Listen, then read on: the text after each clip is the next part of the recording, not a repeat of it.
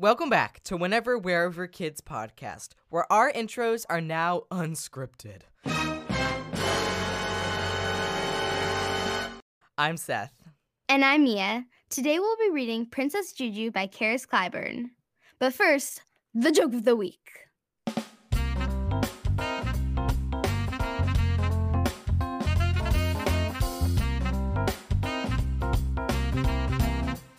Yes. All right, give me the joke of the week, Mia. Why did the princess go to the dentist? Why? To get her teeth crowned. Oh, goodness. Where does Karis find these? this one was pretty good. And now, into the Storyverse!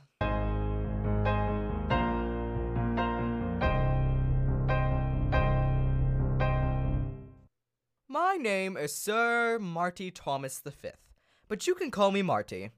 I have been serving the princess for 10 years, her whole life. Yes, I remember the night she came into the world vividly. The princess's older sister, Isabel, was standing in a nearby room with her father, awaiting the news. Both of their faces lit up with joy when I told them that there was another princess in the family. The queen shortly announced that her name was to be Juliet, and we all thought that she was perfect. It wasn't long before the nickname Juju was given to her. Juju was full of energy and wild imagination, not unlike her older sister, whose nickname became Izzy. One day, a terrible war broke out between my world and the world of the humans. You see, in my world, we have magic and unicorns, elves, goblins, all things that to humans are quite rare. We view magic as something normal, something to share. But the humans wanted to keep the magic all to themselves. The war was a disaster. Our own royal family was torn apart. Izzy was sent to live with the humans, even though she was only three years old. Juju, however, stayed with us. As Juju grew, it was quite evident that she was not a typical princess. She enjoyed getting through the kingdom on unicorn back, for one. Princess Juliet's unicorn was a beautiful purple and pink. Princess Juliet loved adventures. I was always there to protect her and guide her. The unicorn's name was Sparkling, and it never left Juliet's side.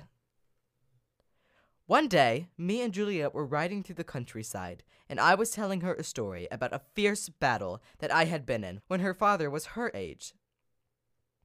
I was standing over there, not much older than you were, when I fired an arrow across the field and drove it straight into the monster's heart. So you saved everyone? She asked me, her eyes filled with admiration. Yes, I did. And that night, your grandfather made me a knight. And the royal family's personal protector. No, that didn't happen until I saved your father from a wildfire. I wish I was as brave as you. Oh, but you are. You are so much braver than I am. She was comforted. It was true. The princess was very brave. It was then that we heard someone running towards us in the distance. I squinted. It looked like a villager. Then I heard a crashing. I looked towards the mountain and could not believe what I saw. An avalanche was barreling down the mountain. You like this podcast, right?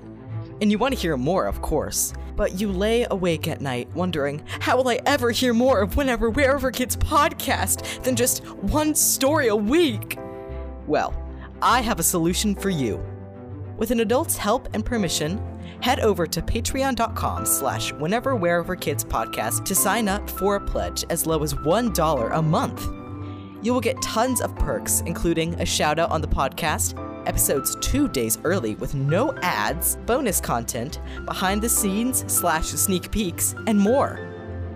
If now isn't a good time to support us on Patreon, again, with an adult's permission, leave us a five star review on Apple Podcasts. As a special bonus, anyone who leaves a five star review with their first name in it until the end of season two will also get a shout out on the show. Thanks. Now back to the episode. Juliet, ride Sparkling back to the castle, now! I yelled. I want to help. She protested. No, go home, I ordered again. I tried not to think about what this avalanche could mean. Could this be the. the one behind the war in the first place? the very person who had sworn that she would destroy not only our kingdom, but the entire universe. No, I couldn't let myself finish that thought. I raced forward on my own unicorn towards the villager. I didn't even think to look back to see where the princess was. As I got closer, I realized who the woman was and what day it was. Everything started to sink in. It was the day before the queen's birthday. Tomorrow there would be a ball and celebration. Of course, some of the royal families arrived early. The Queen of Berilia was running towards me. My eyes widened. Her son was betrothed to Juliet. If anything happened to them, it would be a disaster. Sylvia was behind this without a doubt. I had to act quickly. I rolled my eyes. Surely, when there was finally something interesting happening, Marty didn't expect me to run away. I looked at the avalanche. I had an idea. The time crystal, of course. In the northern caves, there's a magical crystal called the time crystal. Come on, Sparkling, let's go. As Sparkling started riding towards the caves, I realized I wouldn't make it in time. Even though it was against the rules and I hadn't been trained how to do it, I gave Sparkling a special order. Sparkling, fly, I commanded. There was a beating of wings, and suddenly I was in the air. Ah! I yelled, but it worked. I hung on with all my might, and we were there in a matter of minutes. When we arrived at the caves, my eyes widened. It was pitch black. I climbed off Sparkles and walked into the cave. I, I saw yuppers glowing in the distance. Marty had taught me that they were basically bats, but they glowed like nightlights. I could barely believe my eyes. I could see the crystal glowing in the back of the cave. I could use the crystal to freeze the avalanche and keep it from crashing onto the village.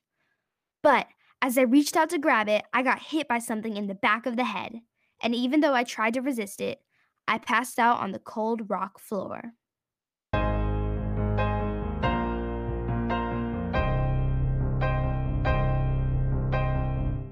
And that was Princess Juju by Karis Clyburn. And that was also one intense cliffhanger. Yeah, I can't wait to go home and eat food. Oh, wait, that's not what we were talking about. Um I can't wait to figure out what happens next week.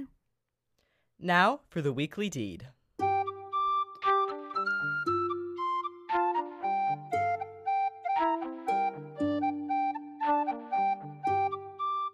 Hi, I'm Mia, and I run the weekly deed.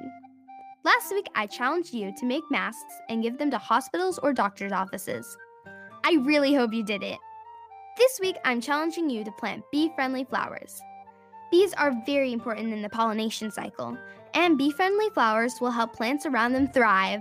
Good luck! Email us at wheneverwherepodcast at gmail.com to tell us what kind of flowers you planted. We will never share, sell, or store your information. Bye! Thanks for listening, and Lord willing, we'll see you next week with a brand new story. Bye! Well, bye!